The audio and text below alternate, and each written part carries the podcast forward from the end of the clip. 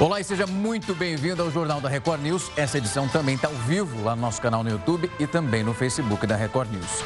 Vamos então para os destaques dessa terça-feira. Imunidade de rebanho. Um estudo preliminar sugere que até 66% da população de Manaus desenvolveu anticorpos contra o coronavírus. Sinal verde para a volta das torcidas nos estádios. O Ministério da Saúde aprova um estudo que é da Confederação Brasileira de Futebol para o retorno de até 30% do público. E fator de risco: um estudo indica que as pessoas com refluxo correm um maior risco para desenvolver as formas mais graves da Covid-19. Dia Mundial Sem Carro. Um levantamento mostra que a poluição causada pelos ônibus caiu pela metade durante a pandemia em São Paulo.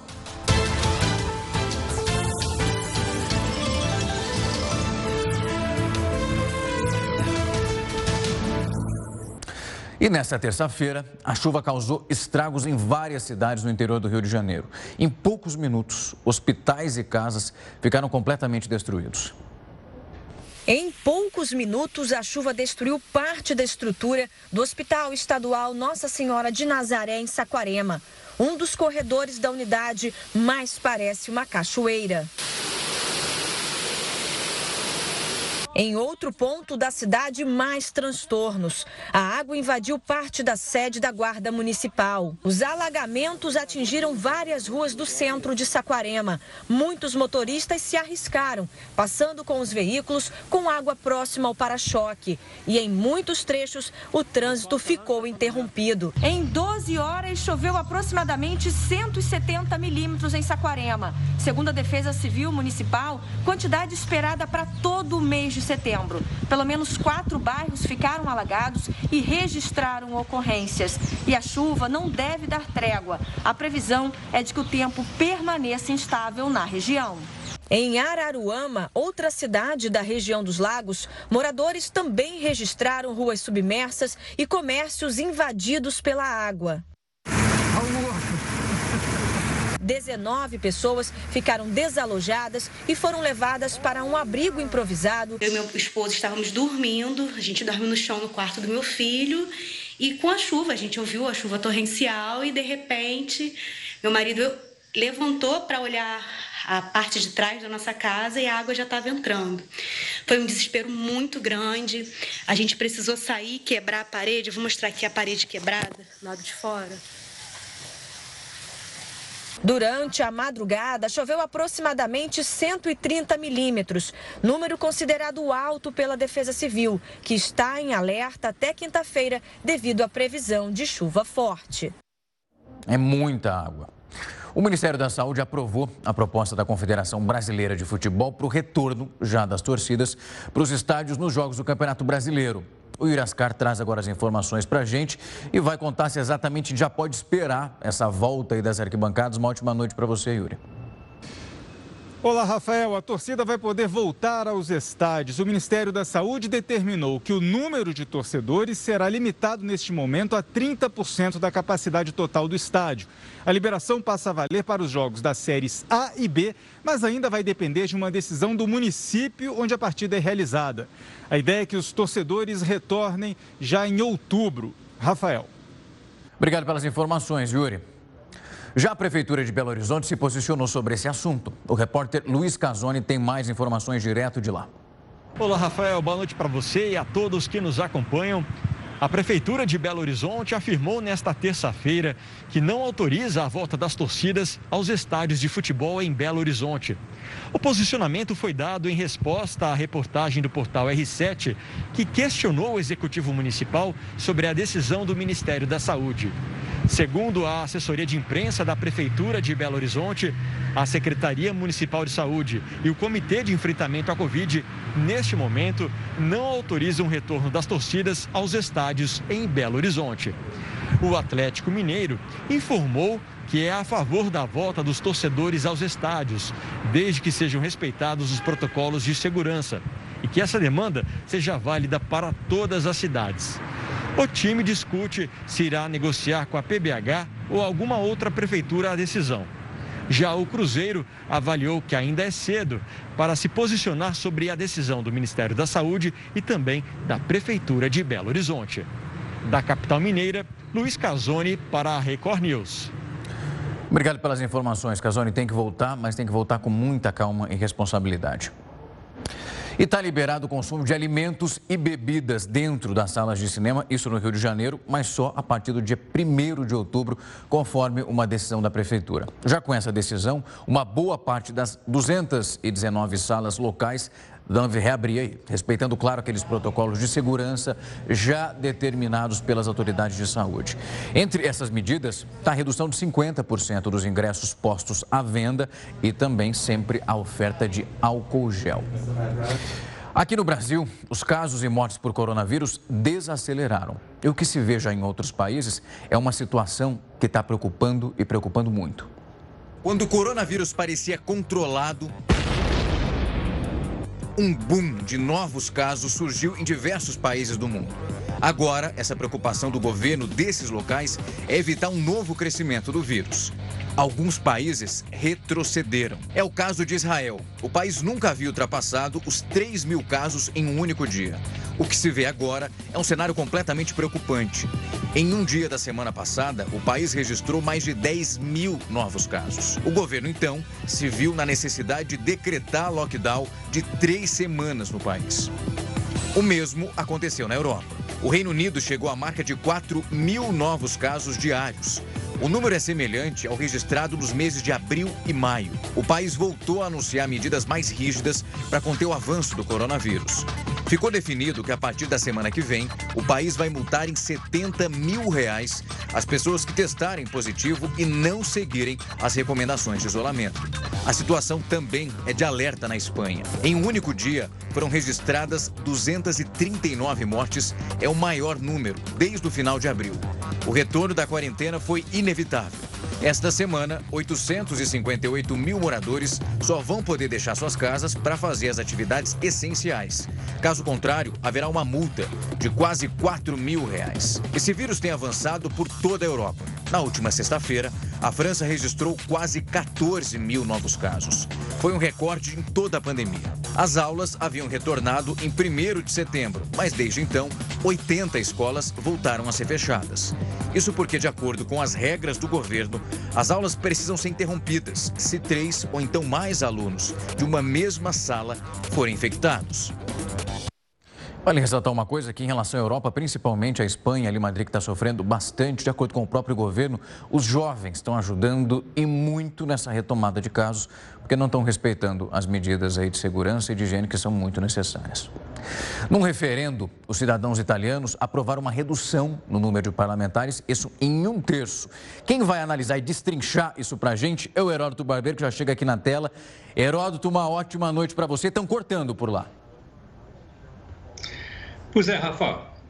É, os italianos, então, o parlamento italiano diz que vai reduzir em um, em um terço o número de parlamentares. Mas tem uma coisa interessante que é o seguinte: eles estabeleceram o princípio do chamado referendo. O referendo é, é o seguinte: depois que o parlamento aprova uma determinada lei, eles perguntam para a população se a população concorda ou não com a decisão tomada pelo parlamento. Aí você, bom, mas uh, no Brasil existe referendo? Claro que existe referendo. A Constituição brasileira permite também. O referendo é uma forma de uma democracia direta. Aliás, a última vez que aconteceu aqui no Brasil, salvo engano, foi em 2005, quando foi aprovada aquela famosa lei do desarmamento e perguntaram para nós, cidadãos comuns, se nós concordávamos ou não com ela e nós somos então por referendo. Mas o referendo é muito, muito raro aqui no Brasil. Veja só, uh, tanto plebiscito como referendo. Plebiscito é quando acontece antes Primeiro você pergunta para o povo, depois o parlamento fala. O referendo é o contrário. Primeiro fala o parlamento, depois a população diz se concorda ou não. Agora, interessante a decisão da Itália, Rafa, pelo seguinte: eles também estão preocupados com a economia, com a grana. Eles estão dizendo que eles vão, vão economizar a cada legislatura de quatro anos a quantia de 2 bilhões de reais. Vai ficar mais barato o parlamento lá, 2 bilhões de reais. Aí muita gente entrou já na internet para discutir se isso é possível no Brasil ou não. O que aconteceria? Olha, e aí eu peguei e fiz um rápido cálculo aqui para contar para o pessoal o seguinte. Aqui no Brasil nós temos 519 deputados federais, perdão, 513 deputados federais. Se nós fôssemos reduzir um terço, nós teríamos 342 deputados federais e não 513. Se nós fôssemos reduzir um terço dos senadores, em vez de três por estado, nós teríamos dois só. Agora, se dizer, mas haveria economia? Não sei. Aí seria o caso da gente pensar um pouquinho. Quanto é que custa o Congresso Nacional por ano no Brasil? Por ano. Por ano ele custa 11 bilhões de reais. Quer dizer, 11 bi é muito, é pouco. Bom, aí eu fui comparar com o seguinte. Fui, fui olhar o orçamento de algumas cidades brasileiras.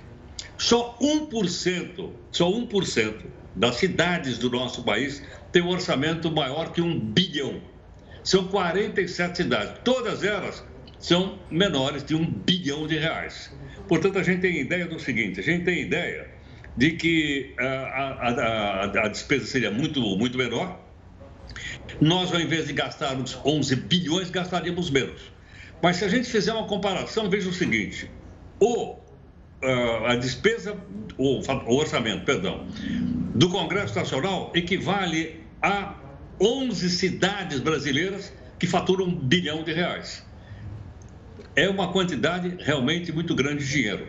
Então, isso é uma questão para a gente discutir, mas, obviamente, né, nós teríamos que partir ou para um plebiscito para perguntar antes, ou então o Congresso decidir e depois ele iria para um referendo, como aconteceu na Itália.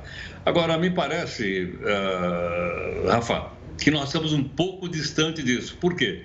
Porque, logicamente, ninguém vai querer reduzir o número de, de, parlamentares, deputados federais e senadores e não ser eleito na próxima eleição. Mas isso não impede que a população brasileira, de uma forma geral, que o cidadão, de uma maneira geral, não pense também nessa possibilidade. Na internet está chovendo de gente dizendo por que, que não fazemos o mesmo no Brasil. Está na mão agora das pessoas conversarem aí com o seu representante no Congresso Nacional. É isso aí, Rafa. Quem sabe esse exemplo italiano não inspira que os eleitores brasileiros, era, tudo pode acontecer, principalmente 2020, que é um ano que, digamos, bem atípico. Quem sabe a gente não vê uma mudança surgindo por aí. Até daqui a pouco.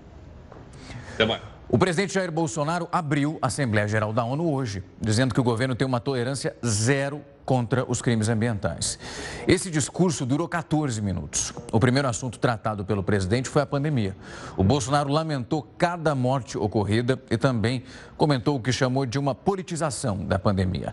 As queimadas na Amazônia e também no Pantanal ganharam destaque durante essa fala e Jair Bolsonaro aproveitou para rebater as críticas internacionais de que o governo não vem adotando medidas suficientes para proteger o meio ambiente e também evitar o desmatamento. A gente vai agora com a opinião do colunista Rodrigo Constantino. O presidente Bolsonaro fez seu discurso na ONU em tom sereno, firme, com a apresentação de dados que derrubam a falácia de que somos o patinho feio no meio ambiente global e destacou a importância de condenarmos a cristofobia mundo afora. Foi o suficiente para uma celeuma. Os intelectuais e jornalistas enxergam nisso pura teoria conspiratória. Como assim cristofobia? Todos sabem que o grande problema no mundo é a islamofobia. Por que tratar desse assunto num país como o Brasil, tolerante com todas as religiões? Por que, que isso importa? Vamos lá. Em primeiro lugar, islamofobia passou a significar qualquer crítica razoável ao Islã, a religião da submissão plena que não costuma tratar muito bem minorias ou mulheres e não obstante, vemos movimentos como LGBT e feminismo com faixas contra a islamofobia. O que está por trás disso? É crucial compreender o fenômeno para entender o que está em jogo aqui. O denominador comum dessa mistureba toda é demonizar o homem branco heterossexual cristão, que é o malvadão responsável pelo legado da civilização ocidental. Até a ONU resolveu lacrar nesse sentido, ignorando que ela é uma criação desse mesmo legado. Ou seja, nem tudo é muito positivo, é verdade. Nos Estados Unidos, a divisão está bem clara. A esquerda democrata aplaude movimentos radicais que derrubam estátuas dos pais fundadores, cospem no legado dos antecessores e tentam reescrever a história, pintando o Ocidente e a América como um rastro de opressão, enquanto que os republicanos conservadores enaltecem o passado imperfeito, claro, mas amplamente favorável aos indivíduos, às minorias, ainda mais quando comparado com outras civilizações. Atacar o cristianismo tem sido fundamental para a estratégia totalitária dos progressistas, cuja religião é secular, política, uma verdadeira seita ideológica. É nesse sentido que os massacres a cristãos pelo mundo acabam ignorados muitas vezes, enquanto qualquer crítica feita ao Islã é recebida como prova de preconceito.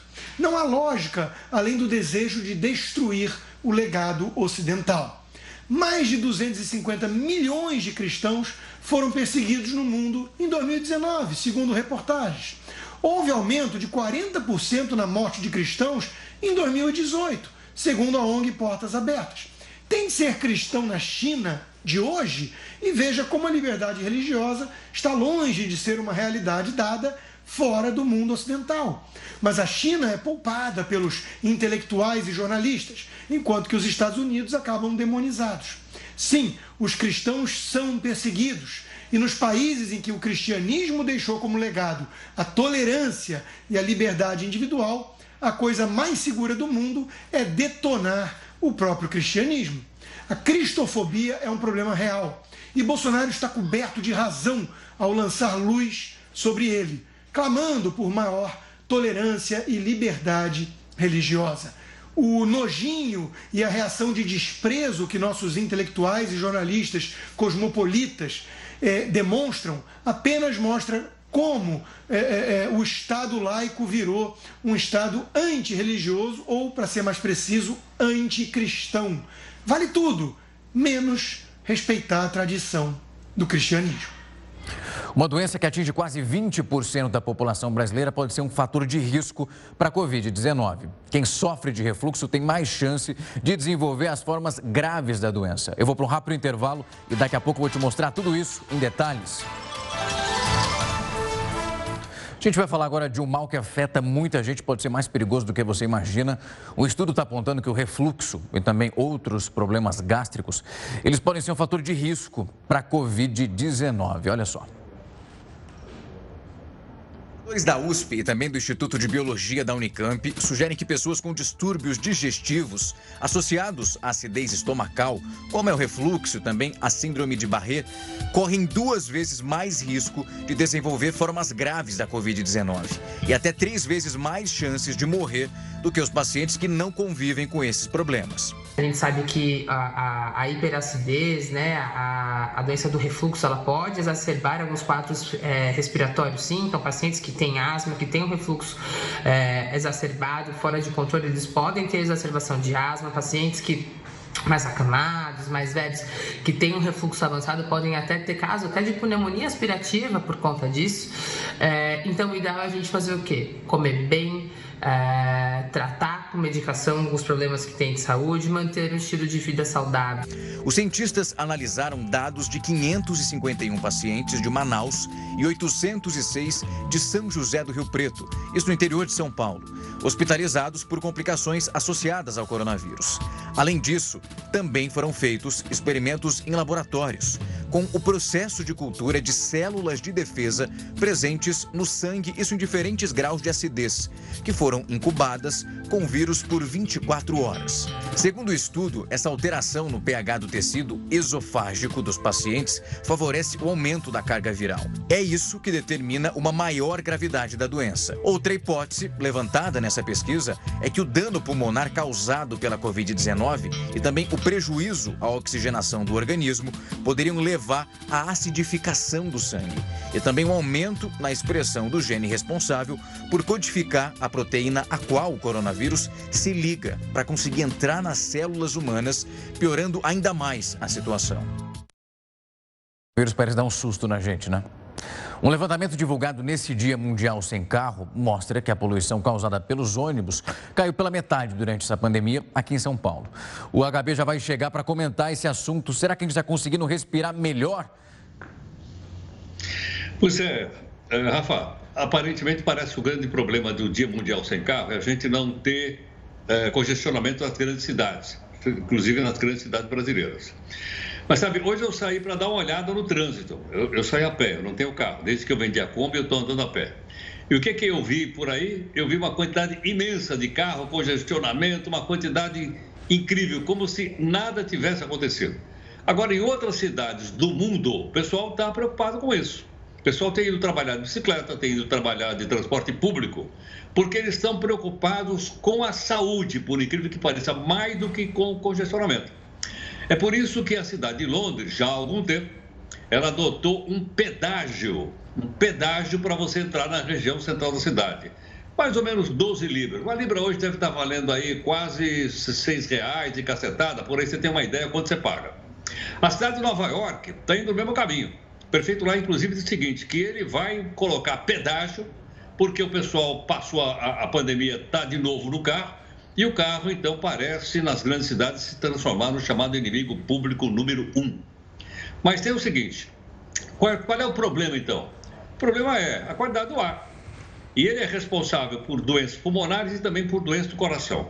Agora, na, na cidade que eu moro, por exemplo, o pessoal vai de carro para a academia, vai de carro na padaria, vai de carro no salão de beleza, enfim. O pessoal não dispensa o carro, a escola, então o pessoal vai de carro e por aí afora. Mas quando você imagina que a cidade está muito poluída, e ela está, as cidades brasileiras estão, a gente geralmente olha para o transporte público, que são os ônibus, pesadão. E por incrível que pareça, numa pesquisa que eu tive ah, acompanhando, o ônibus não é o que mais polui hoje na cidade, por exemplo, de São Paulo, que é uma cidade que tem lá milhões de carros andando. Na verdade, o que polui mais é esse, esse isso que a gente está vendo aí, ó. O que mais polui é carro, em primeiro lugar. Segundo lugar é moto. Mas como assim? A moto? É a moto.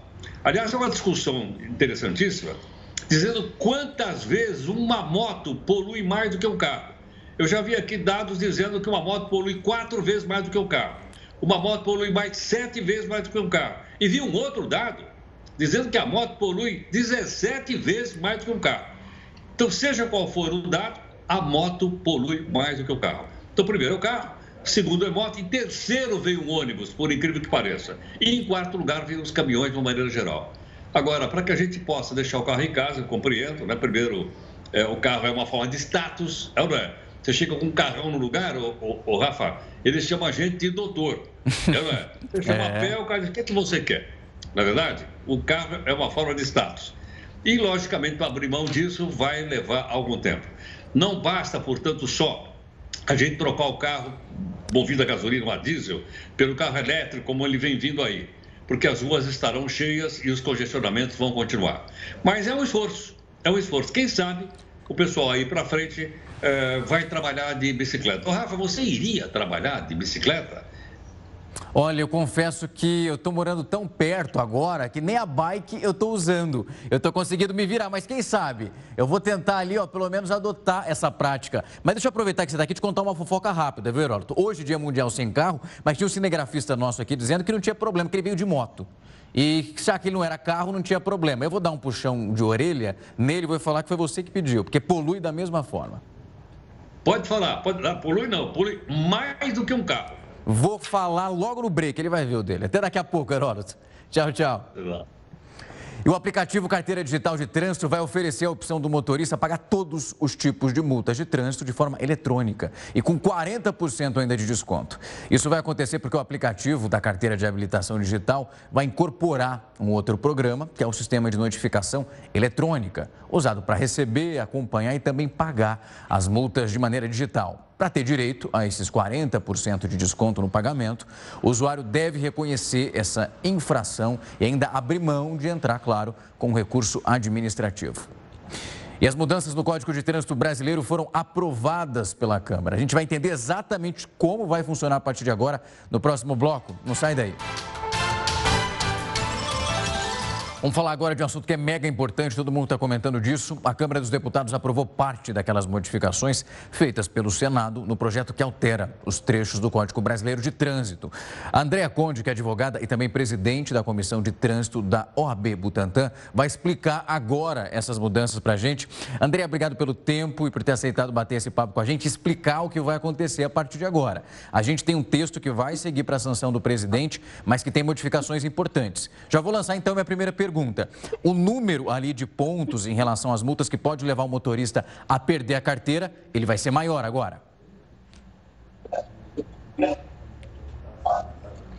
Sim. Boa noite. Boa noite. Eu acho que nós perdemos a o agora, ela vai sofrer um Perdemos o contato com a Andréia. É um assunto que a gente vai ter que voltar, a gente vai restabelecer essa conexão para ela. Hoje, a gente teve aprovação já daquele texto que passou pelo Senado e sofreu algumas alterações em relação ao nosso Código Brasileiro de Trânsito. É um ponto extremamente delicado. A gente tem um aumento nas multas. Atualmente, ali com 20 pontos, você já perde a sua carteira de habilitação. Agora, isso pode chegar até 40 pontos. É bastante coisa. Mas vai depender também das infrações. Se elas forem consideradas gravíssimas, você pode perder antes antes dos 40 pontos. Ainda há uma mudança em relação à renovação, o que é algo extremamente delicado. A gente tem um período ali, dependendo da idade, ele vai se transformando. Daqui a pouco a gente vai restabelecer essa conexão com ela e volta a tocar nesse assunto para te explicar tudo. Enquanto isso, você vai ver que a primavera começou chuvosa em várias regiões aqui do país. Mas os especialistas afirmam que daqui para frente os dias vão ser bem mais secos. A estação mais florida do ano e que geralmente vem acompanhada de clima ameno vai ser diferente em 2019. É o que afirma este meteorologista. A primavera vai ser de dias secos. O modelo atmosférico revela que as áreas em amarelo são as que terão menor incidência de chuva praticamente em todo o país. Que aconteceu nos últimos 30 anos é uma diferença que é, mostra redução da precipitação em praticamente todo o Brasil, exceto na, é, na região sul do Brasil. Teremos uma primavera com menos chuva, com menos nebulosidade do que o normal, do que o que é esperado. Um dos fenômenos que explicam a previsão de uma primavera mais seca é a zona de convergência do Atlântico Sul. É um tipo de corredor de nuvens que traz umidade do ar da Amazônia para o Sudeste. Só que este ano a tendência é que o fenômeno seja mais fraco. Outros fatores globais, como o El Ninho, que ocorre quando as águas do Oceano Pacífico ficam mais quentes e traz seca para o Brasil, e a oscilação antártica, com ventos que circulam com mais velocidade no Polo Sul, também influenciam a estação. E com a umidade do ar em baixa, as doenças respiratórias como rinite, sinusite e o resfriado ficam em alta. O tempo seco também pode acarretar surto de catapora e conjuntivite, principalmente nas crianças. Esse contraste quente-frio associado ao aumento da quantidade de ventos, ventos mais fortes, fazem com que algumas crianças que já têm quadros de alergia, eles sejam ativados. Consequentemente, a quantidade de ventos mais fortes pode ressecar as nossas mucosas, olhos e também narinas, fazendo com que a gente tenha quadros, por exemplo, de conjuntivite, também quadros de é, asma, bronquites e, e rinites alérgicas. Cuidados como manter o corpo hidratado e a vacinação em dia ajudam a prevenir as doenças. Tem que se cuidar. O isolamento social contribuiu para aumentar o estresse nos lares brasileiros. Você deve ter percebido já alguma alteração de humor. E os estudos mostram que para as mulheres, a quarentena deixou a situação ainda mais complicada. Quem vê Ingrid, que é professora, assim, sorrindo, não imagina o que passou há pouco tempo. Com dois filhos pequenos, de dois e três anos, durante a pandemia do novo coronavírus, viveu momentos difíceis de estresse. Em casa, com duas crianças e ainda gravando videoaulas para enviar aos alunos, o início não foi fácil. Além de ser professora, ser mãe, dona de casa, dar conta de tudo, no começo, para as crianças estavam numa rotina, tiveram que sair da rotina completamente. O descanso vem quando um dos filhos dorme. Antônio, de três anos, está tirando o cochilinho da tarde, mas isso é raro acontecer. Uma pesquisa feita pela Universidade Estadual do Rio de Janeiro, UERJ, mostrou que os casos de estresse e ansiedade aumentaram em 80% com o distanciamento social. O estudo mostrou ainda que as mulheres são as mais afetadas. A gente sabe que o, a Covid-19 trouxe um, uma, uma, nova mudança né, é, no comportamento das pessoas. Por ser uma doença nova, é, pouco conhecida em relação inicialmente à sua patologia, em relação é, ao seu tratamento, em relação à vacina, acabou se gerando uma angústia, uma ansiedade por parte da população de forma geral. Estudos médicos apontam que no Brasil, uma em cada cinco mulheres tem risco de sofrer infarto. As doenças cardiovasculares são as principais causas de morte entre o sexo feminino. Ingrid conta que não buscou ajuda profissional e que a família tem sido fundamental para que ela consiga relaxar e até mesmo tirar um tempo para se cuidar. Eu conto mesmo com a família, a minha mãe, a minha sogra e meu marido. Eles me ajudam muito, a minha mãe e minha sogra nem se falam. Quando eu preciso fazer alguma coisa, são, é, são com eles que eu tenho que contar para aliviar o meu estresse, porque é muito difícil. É muito difícil. Um dos hotéis mais conhecidos aqui de São Paulo, o Maxud Plaza, pediu recuperação judicial por causa dessa crise toda e alguns setores sofreram muito para conseguir se recuperar, outros ainda estão tentando, alguns crescendo, a todo mundo ali numa fase diferente. O Heródoto vai mostrar exatamente isso para gente, cada um ali no seu barco, né, HB?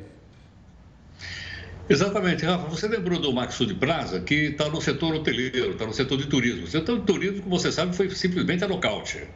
Pegou turismo, pegou companhias aéreas, pegou restaurante, enfim, pegou bastante coisa. E o Maxud Plaza, imagine, era um ícone aqui na cidade de São Paulo.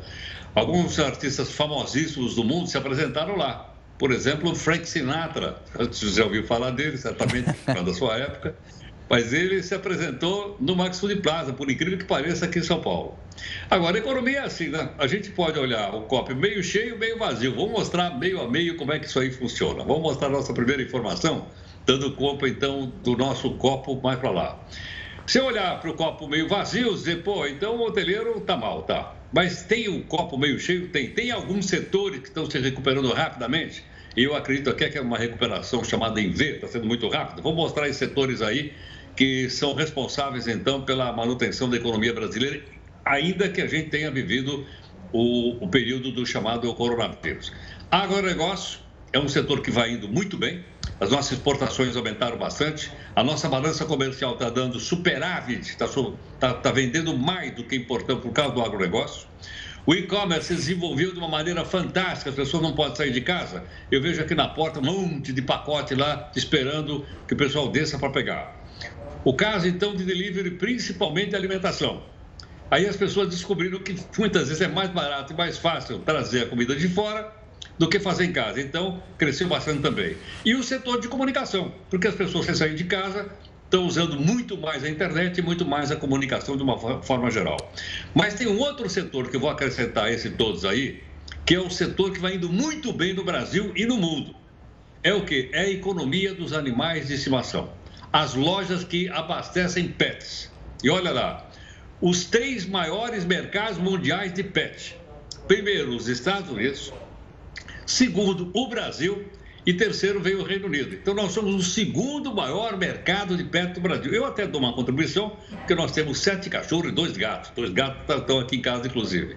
E a quantidade, então, de, de produtos que são vendidos nos pets que fazem com que o setor realmente fature bastante. Só para você ter uma ideia, esse ano está previsto um faturamento, veja só, faturamento de pet no Brasil. Vai chegar a 36 bilhões de reais. 36 bilhões de reais de faturamento do PET. Ou seja, praticamente ele está passando pela, pela, pela área do coronavírus, pela queda da economia, mas as pessoas continuam comprando ração, sapatinho para o cachorro, é, que mais? Coleirinha para o gato, enfim, um monte de coisa que as lojas de pet estão vendendo e estão indo muito bem. Então mostra, portanto, que esses setores da economia estão indo muito bem. E mais, a economia pós-Covid-19 ela, ela é otimista, há um otimismo de crescimento, principalmente em alguns países do mundo. O Brasil não está indo muito mal, pelo contrário, ele está se recuperando relativamente bem. E vamos aguardar o final, o final do ano, com os meses que geralmente há uma intensificação dos setores econômicos, para ver se isso realmente se concretiza no nosso país. Nós vamos ter um produto interno bruto negativo esse ano. Claro, todos os países do mundo vão ter, com exceção de um ou dois pequenininho mas a queda do, da economia brasileira, que era prevista com bastante profundidade, parece que felizmente ela está se recuperando e a gente não vai ter isso com tanta profundidade. Agora, logicamente, o melhor de tudo, Rafa, é que essa economia se recuperasse e imediatamente oferecesse emprego, haja vista que nós estamos com uma quantidade muito grande de pessoas desempregadas. Pois é, se olhar esse número de desempregados, a vontade é de chorar mesmo, porque já era ruim antes, agora na pandemia está sofrido, mais ainda. HB, amanhã a gente conversa mais uma excelente noite de terça-feira para você, um restinho. Até, tchau, tchau. Obrigado. E um projeto criado por alunos da USP está ajudando a combater a pandemia nas periferias. Eu vou te mostrar exatamente como ele funciona logo depois do intervalo, é rapidinho. Não sai daí. A gente está de volta para te mostrar uma iniciativa incrível. Alunos da Faculdade de Medicina da USP desenvolveram um projeto que é para ajudar a combater a Covid-19 nas periferias. Esse projeto se chama Preta ID. O Rafael Marques, Rafael meu xará, é estudante de fisioterapia e também é um dos cofundadores da Preta ID e vai explicar tudo isso para a gente. Rafa, uma ótima noite para você. Obrigado pelo tempo e a disponibilidade. Eu já queria te perguntar como que funciona esse projeto para evitar, pelo menos minimizar, os impactos dessa pandemia na periferia. Bom, boa noite, Rafael. Boa noite a todos. É, a Preta ID, na verdade, surgiu como uma iniciativa de tornar projetos é, mais racializados com base na Política Nacional de Saúde Integral da População Negra, que é uma política nacional de saúde é, baseada em diversos é, determinantes sociais, principalmente da população negra do, do nosso país. É, com, o impacto, com o começo da pandemia do, do Brasil, nós é, vimos que não tinha como a gente não pensar em projetos é, dentro desse escopo, né? Então, com o auxílio é, de dois editais do Fundo Baobá e do Match Fund em frente, que é uma que foi um Match Fund criado pelo Benfeitoria e o Instituto Tite Setúbal, nós criamos um projeto para levar é, itens de higienização e alimentos para é, para a população da São Remo, que fica localizada perto da Universidade de São Paulo. Rafael, é um público extremamente vulnerável que sofre muito com os impactos dessa pandemia. Existe até uma espécie de cartilha que também é oferecida para ilustrar para essas pessoas o que deve ser feito. Como que funciona esse processo de assimilar para cada um deles o que, que deve ser realizado nesse momento? Todos os cuidados. Sim. É, no começo do, do nosso projeto, nós vimos que grande parte da dificuldade de se prevenir a Covid-19 na periferia era a informação. Nós vemos que hoje em dia existem diversos é, diversas campanhas contra fake news. É, então, um dos nossos pilares do, do projeto foi construir materiais de qualidade, materiais que tinham certificação, que tinham fontes confiáveis para essa população e principalmente materiais que tinham é, uma estética visual com pessoas negras e pessoas é, que moram na periferia, principalmente para ter essa adesão de informação e para as pessoas é, se, se, sentirem um pouco mais identificadas com, com essas informações é, vindas de, um, de, um, de estudantes da USP ou vindas de outro, outra organização de saúde que poderia ter entregado o nosso material. Rafael, uma iniciativa extremamente importante. Que pena que não tenho mais tempo para a gente conseguir esmiuçar isso, para mostrar a importância e conseguir exemplificar o que a gente está falando. É um público vulnerável que precisa muito dessa atenção especial e parabéns pelo trabalho. Uma ótima noite para vocês. Obrigada. As jornadas excessivas também ao volante e o sono causam uma insegurança no trânsito, principalmente em uma das rodovias mais movimentadas do país.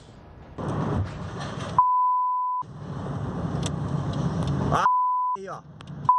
O vídeo do acidente flagrado em plena luz do dia ainda impressiona. Assim que o caminhão bate, a carga de cocos rola pelo asfalto. Uma nuvem de poeira se levanta. Vamos lá, vamos tirar ele, vamos tirar ele. Lá, vamos. O motorista viajava sozinho na cabine. Ele precisou de ajuda para sair e sofreu apenas ferimentos leves. O estado de sonolência já havia sido percebido antes da colisão. Abre aqui, irmão, me te ajudar.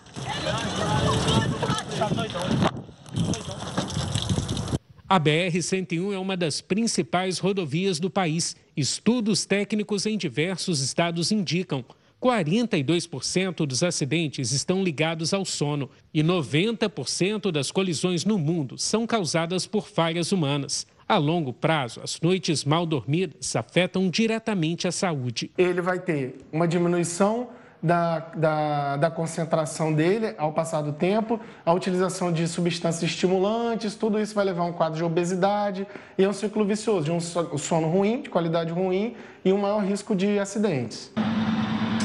Nas salas de aula, a tecnologia tem sido aliada na prevenção aos acidentes. Nos simuladores, é possível até conferir os efeitos graves do sono ao volante. As lições são capazes de evitar prejuízos e salvar vidas. As cenas revelam vários riscos sobre rodas. Enquanto o reflexo diminui, o tempo de resposta a situações adversas aumenta. As condições críticas logo acabam da pior maneira. O abastecimento de estoques em vários setores se tornou ainda mais exigente para os motoristas nesta pandemia do coronavírus. A lei do descanso determina que sejam realizadas a cada quatro horas paradas de 30 minutos. E 11 horas deve ser o intervalo entre as viagens. A fiscalização cabe à Polícia Rodoviária Federal. Está cansado? Para para descansar. Qualquer posto da Polícia Rodoviária Federal é autorizado o, o veículo de passeio, caminhão, se tiver espaço, parar nos arredores do posto da Polícia Rodoviária Federal para que o motorista descanse. O Jornal da Record News vai ficando por aqui. Uma ótima noite de terça-feira para você e logo na sequência vem o Hora News, edição das 10, com a Viviane Barbosa. Até amanhã.